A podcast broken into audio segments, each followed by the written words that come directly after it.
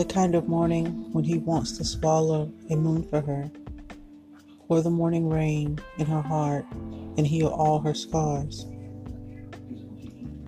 Is he really into you the way you want him to be? After going through everything you had went through from the past, or is it forever? The moments you had when both of you were longing for one another in some wild imagination.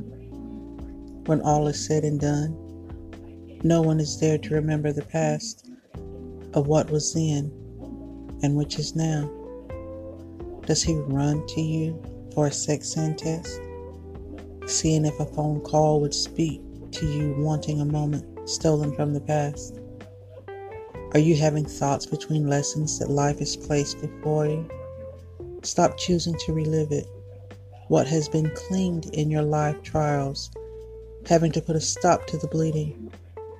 That's when it's time to put your life to the test.